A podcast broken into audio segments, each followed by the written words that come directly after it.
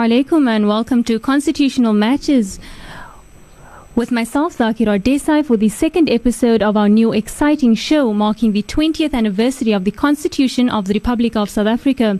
As a seven part series, Constitution Matters brings to light a joint venture on progressive constitutionalism by the Voice of the Cape Radio, the national body of the Students for Law and Social Justice, and the Council for the Advancement of the South African Constitution.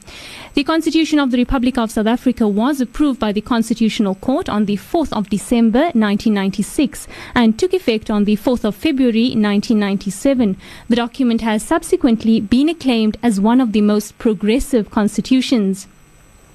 Now, in this episode of Constitution Matters, we discuss transform- transformative constitutionalism, focusing on whether or not we need race based and gender based affirmative action to achieve transformative transformation, and if this kind of distributive justice is consistent with the Constitution. Now in studio we have Professor Lauren Kahn and Tanya Magaisa. Professor Kahn, we know that you are a leading voice on this topic. Can you tell us more about your work in this field? Thank you so much for having me on the show. I'm not quite sure about a, a leading voice on this topic, but I'm certainly passionate about it. Uh, in terms of my background, yeah, I lecture in constitutional law at the University of Cape Town, and I did practice previously for four or five years in public law. Um, and I've recently become particularly interested in this topic given its prevalence, its relevance, its poignancy at this moment in our democracy.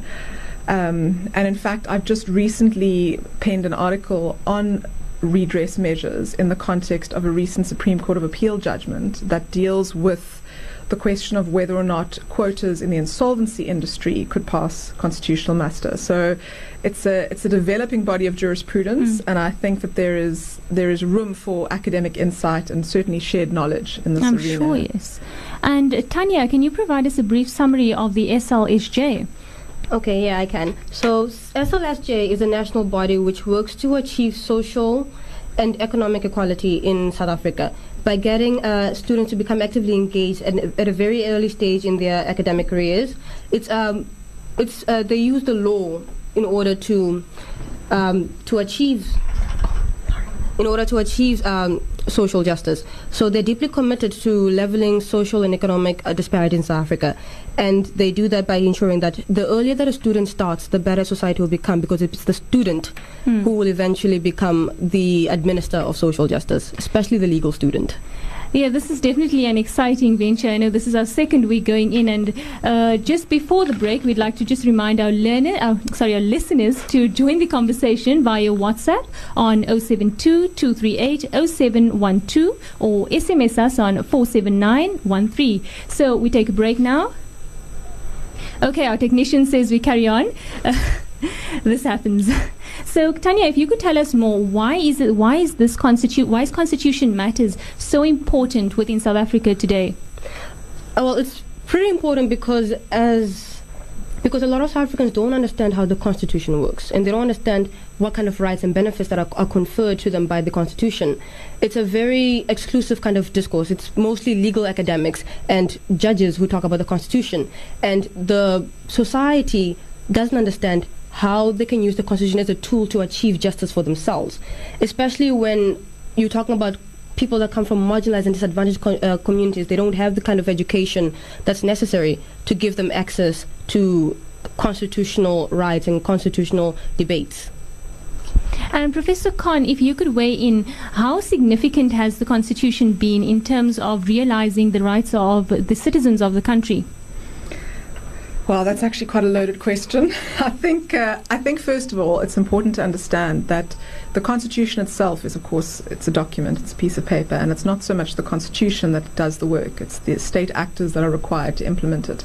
So, a very common theme we're seeing um, in discussions regarding the Constitution and its value in society at the moment is is does it matter? You know, people are questioning its value. Um, and very recently, we heard the former Deputy Chief Justice Moseneke speak on the subject, and he, you know, he mentioned that we shouldn't conflate the, the promise of the Constitution with its implementation. And of course, that requires diligent you know, rigorous good governance. Um, and I think, insofar as we haven't seen that much of, of the latter, the Constitution is not delivering fully Mm. on its promise. But as a document um, which holds the aspirations of our nation, it's it's it's beautiful. You know, I mean, there are some flaws in its in its design, which I've raised with my class, um, that have exacerbated some of the problems we see playing out today in our democracy. For example, the fact that the legislature isn't really meaningfully able to hold our executive to account. Um, but on balance, it's it's it's a lauded document the world over, and its transformative vision is impressive. The question is, are we really transforming society in line with this vision? And that is open to debate because, of course, we see that the speed of transformation is, is not really there. You know, there's an urgency. Why are we still seeing, you know, a lack of housing? Why are we still seeing a lack of access to education? And that really comes down to the, the state actors that have to implement the vision of the Constitution. Definitely the document is for myself personally it is definitely a beautiful document and i think it represents what we as a nation asp- aspire to be. So just in moving to in, in moving to chapter uh, section 9 of the constitution we know that today we are focusing on gender based and race based pr- uh, inequalities within the country. So, if you, uh, Professor Khan, could provide us with a brief understanding of chapter of Section Nine, sorry, of the Constitution, what does it entail, and uh, if you could provide a brief account of which rights it includes. Okay, so so Section 9 of the Constitution is entitled simply Equality, and it's the first specific right that appears in Chapter 2, which is the Bill of Rights. And it is, I mean, one of the things to note, perhaps even before I, I delve into this, is, and I'm sure Tanya will elaborate a little bit here on a practical level, is that when we read this provision, we see one of the ways in which our Constitution seeks to be a transformative document. So it's important to read it with that in mind. So the section begins by stating in subsection 1 that everyone is equal before the law and has the right to the equal protection and benefit of the law. Now, that is essentially this notion of uh, formal equality, the idea that everybody needs identical treatment, irrespective of the starting point, irrespective of impact. So we assess the abstract individual um, based on personal merit.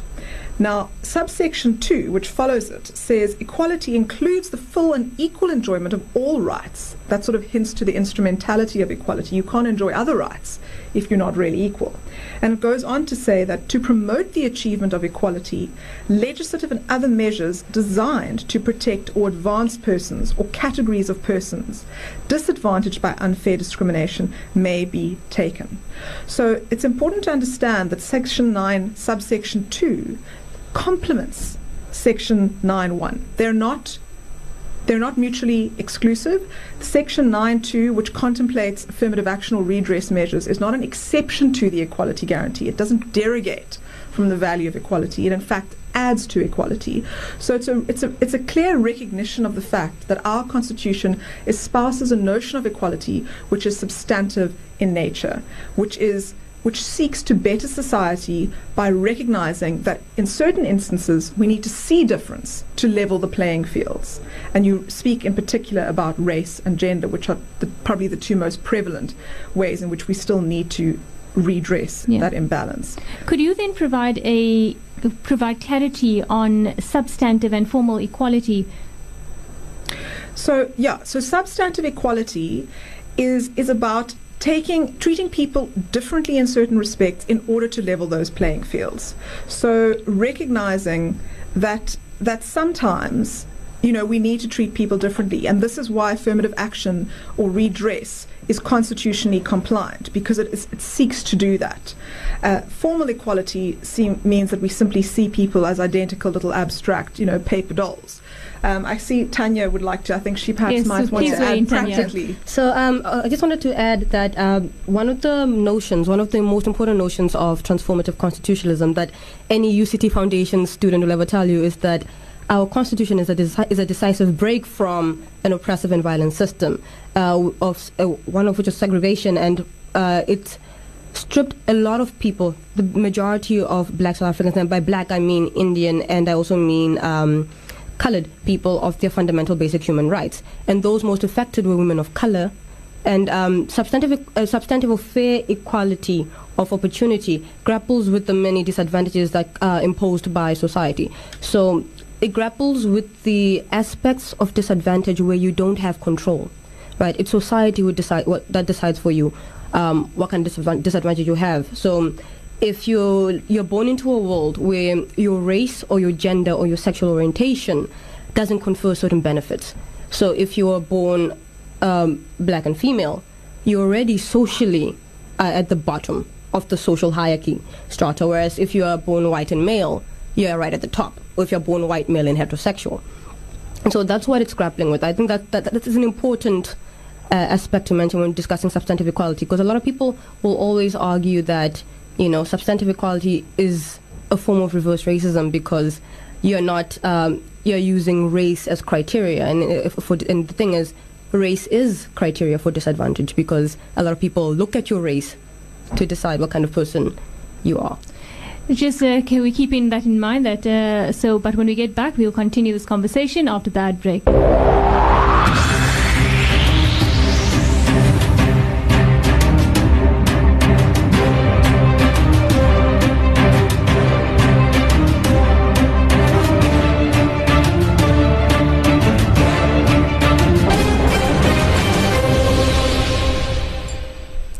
Welcome back to Constitution Matters. I'm your host, Dhakira Desai.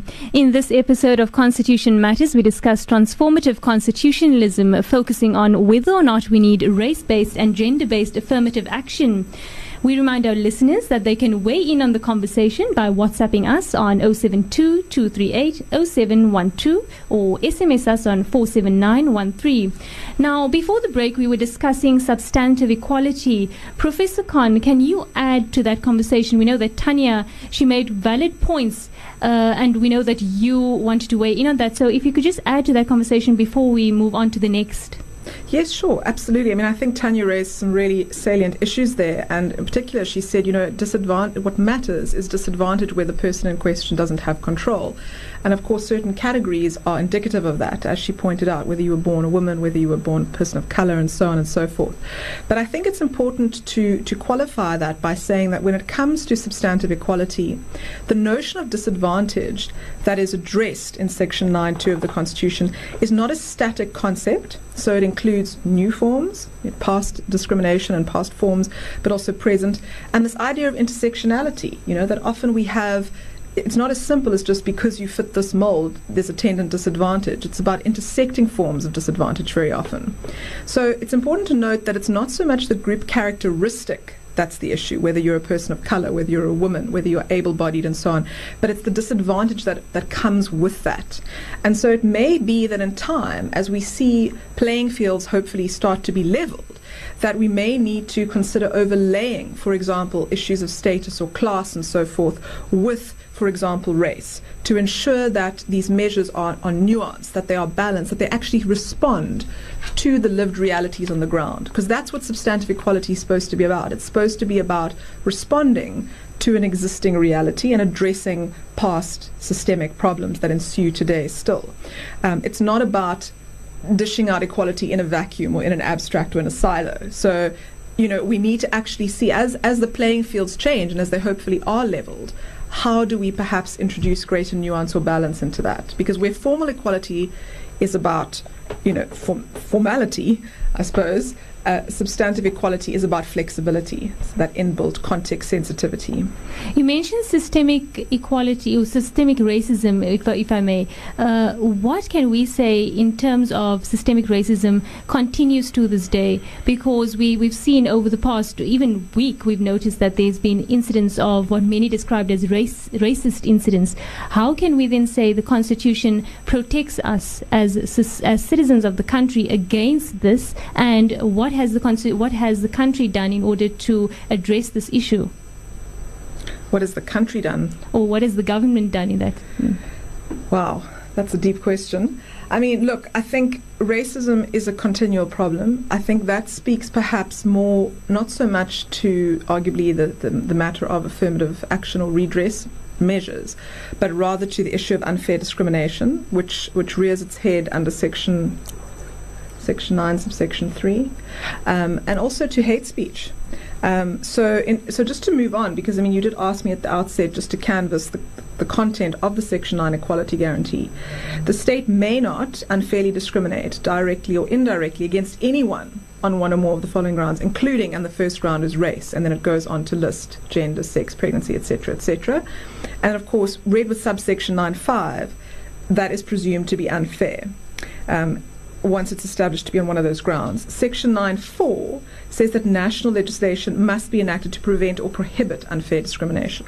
So to speak to your question about what is what is the country, what is the state doing, there is an act, the so-called Equality Act, PEPUDA, um, which deals in, particularly with issues of unfair discrimination and, and hate speech when perpetuated by private actors.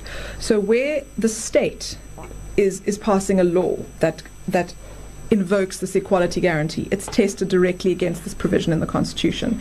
But where you've got private parties that are making racial slurs, that are treating their employees in a way that is discriminatory and so forth, there is legislation that is aimed specifically at targeting this and addressing this.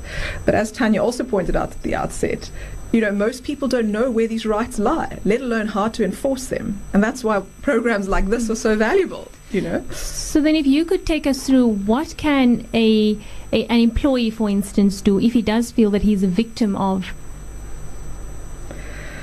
uh, well, look, in the labor law context, there are more complexities um, because, of course, you know that's that's also mm. a, discrete area of law. But but if there is discrimination on one of these grounds, then that that can and indeed must be pursued in the right avenues. Tanya, do you want to add anything here? No. okay. So, moving to this issue of gender based equality, Tanya, can you introduce what do you feel is the main issues regarding gender based inequality and equality within South Africa at present. We know that there's many issues with regards to the payment of women, and there's this this discussion around whether or not women are seen equally within with its business or whether it's in their private lives. Uh, so, if you perhaps would like to weigh in here. Okay, I think what I what I can what I can add to this conversation really is that uh, again we're, we're, we're describing the difference between formal and substantive equality. Is that on paper women are equal, and on paper people will advocate feminism and they'll advocate egalitarianism.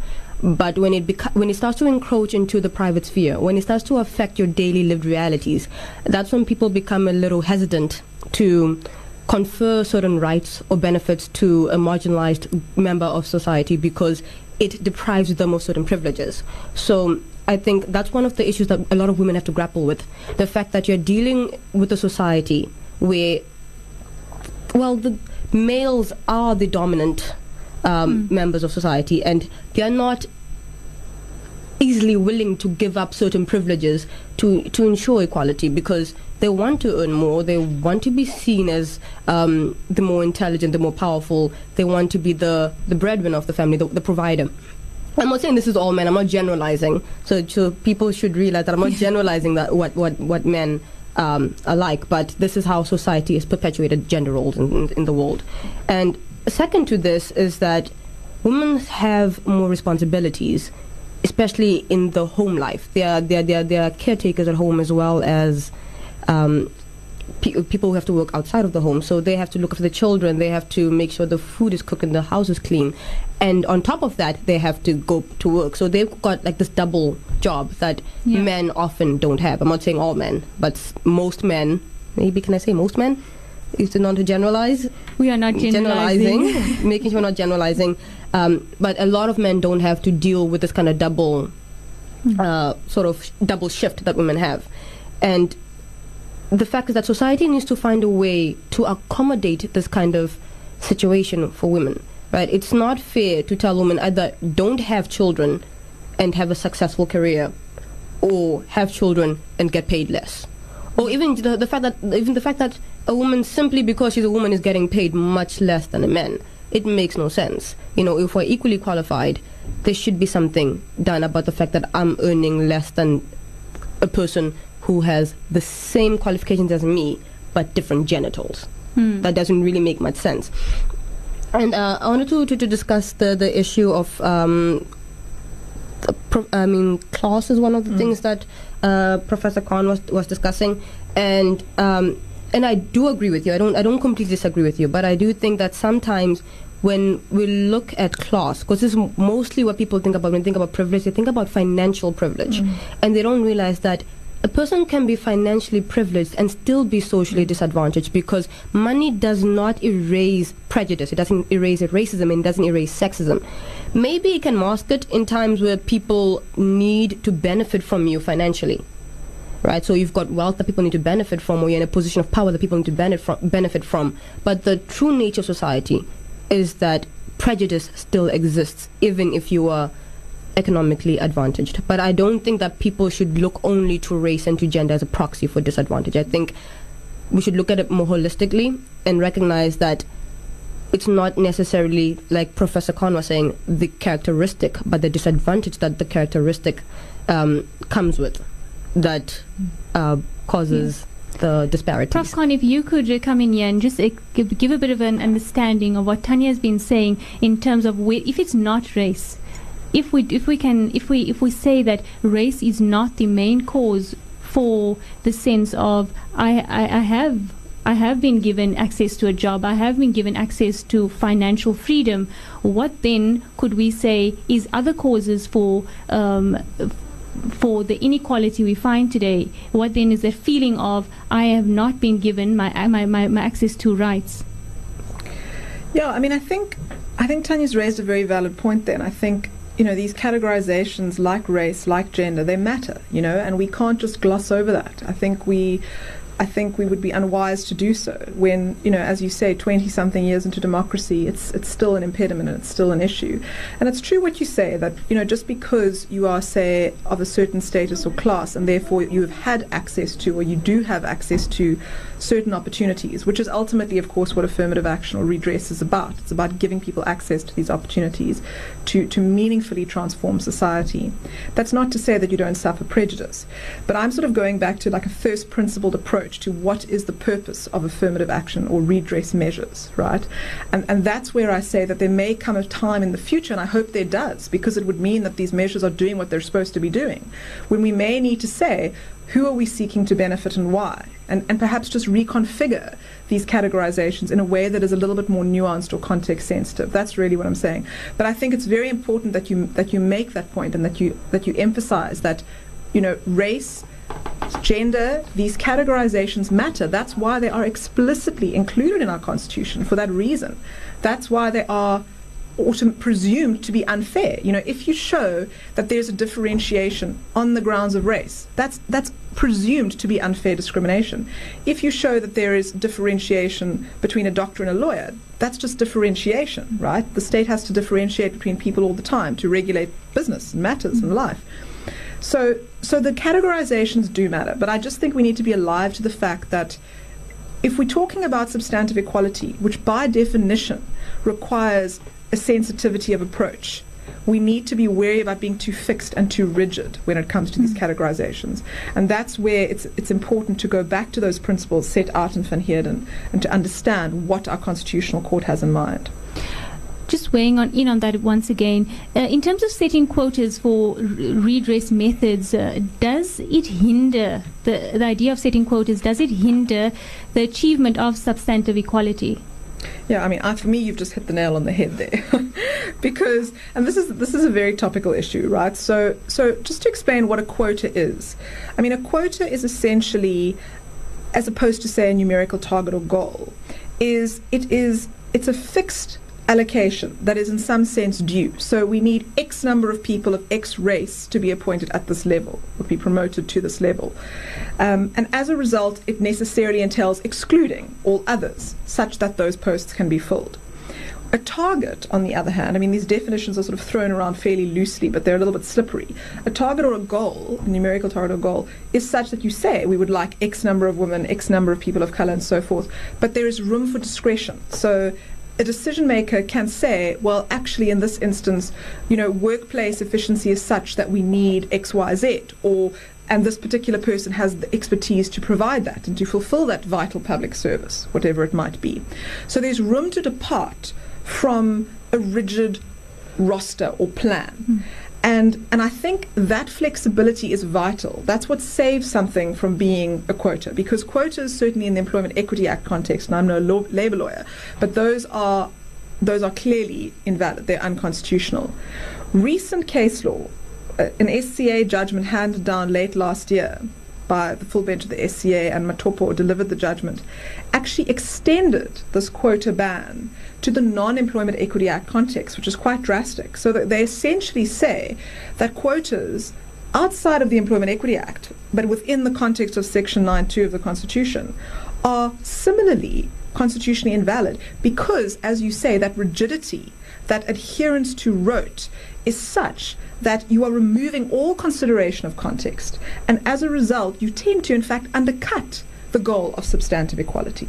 So, in that particular case, which dealt with uh, the appointment of insolvency practitioners to transform the insolvency industry, you had a policy in place that set out a strict alphabetized roster. So, we want 40% of the first lot of appointees to be women of color born prior to 94. Second lot, 30% men of color born prior to 94. Then 20% white women born prior to 94. And then 10% all young people of color, white men, and women born after 94. So it essentially penalized the youth.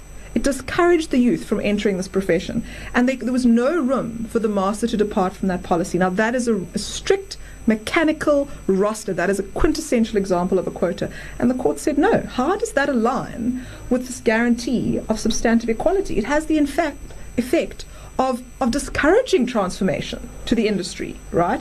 So, so that is why these this quota term is so uh, hotly contested mm. because yes, you know, we recognize that sometimes you've got to set explicit goals. You've got to say we, we need to achieve X, Y, Z, but you do not and you ought not to do that in a vacuum because that is in effect, an affront to the people concerned. So we pick up from here when we get back from the break, and uh, I think we need to actually continue this discussion. And Tanya, you can weigh in here when we get back because uh, it needs to be understood in our terms whether or not this will actually infringe on the rights of those who are not included in those quotas. Mm. Because if we say that we're giving one person or one set of people uh, access to a certain position, for instance, we would then say we're excluding others, and does that not infringe on their rights? Some may argue. So when we get back, we continue this very interesting conversation. I'm, I'm really enjoying this actually. So uh, let's take a break. Our radio station, the voice of the Cape.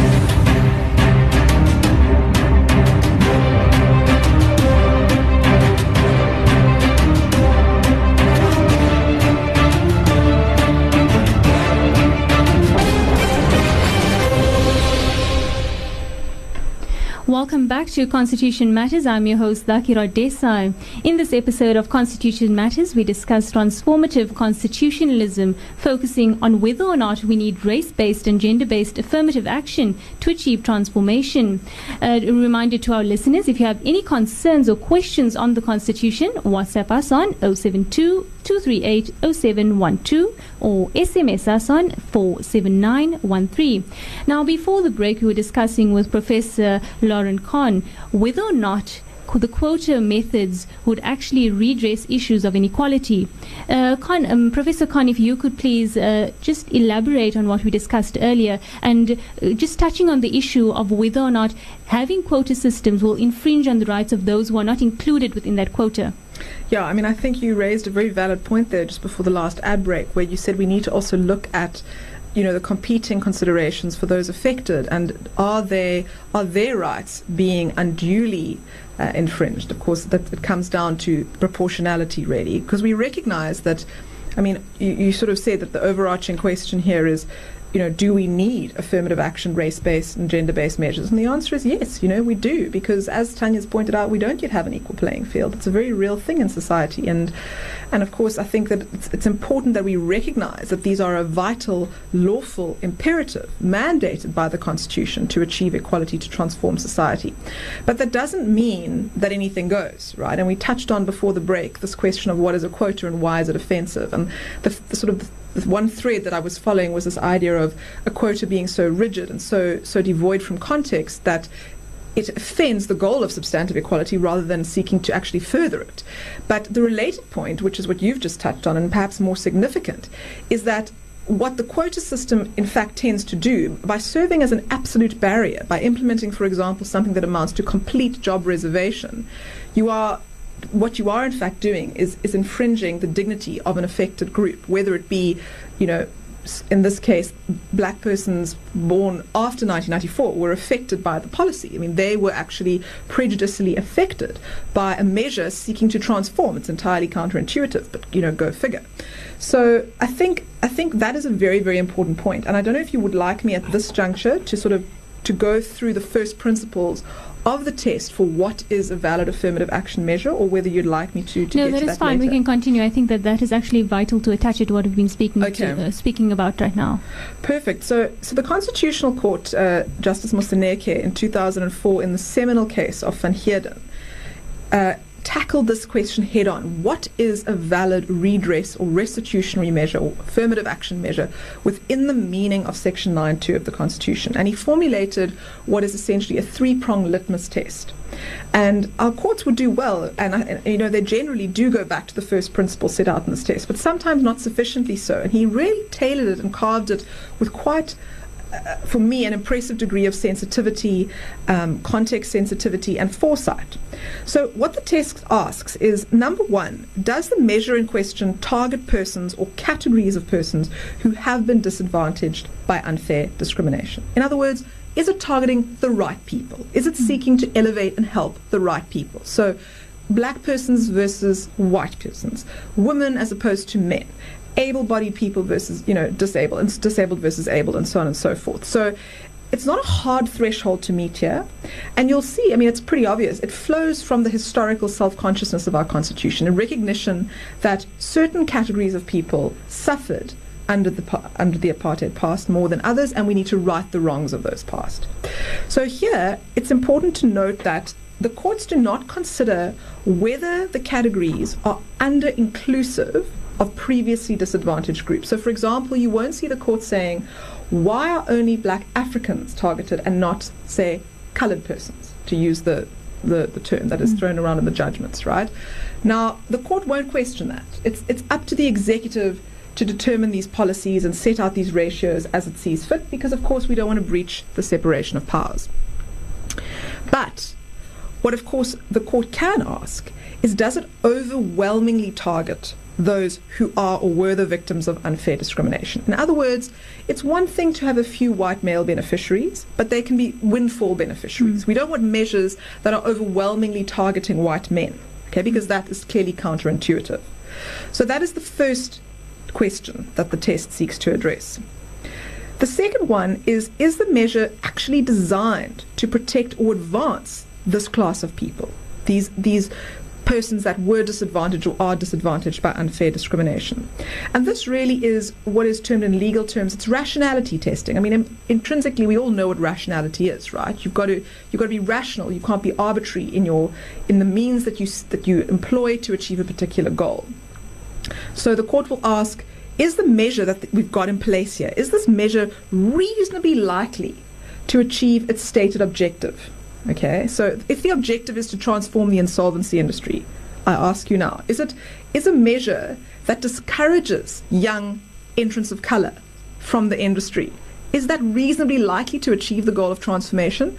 No. I mean, on a simple rationality test, it must fail, surely. So we're not asking here for for the defender of the measure to show that they are necessary. That's too strict. They don't have to show that. They just have to show that there's a legitimate goal for a legitimate group and that the means that they seek to put in place to achieve that goal are logically connected or linked to the achievement of that goal.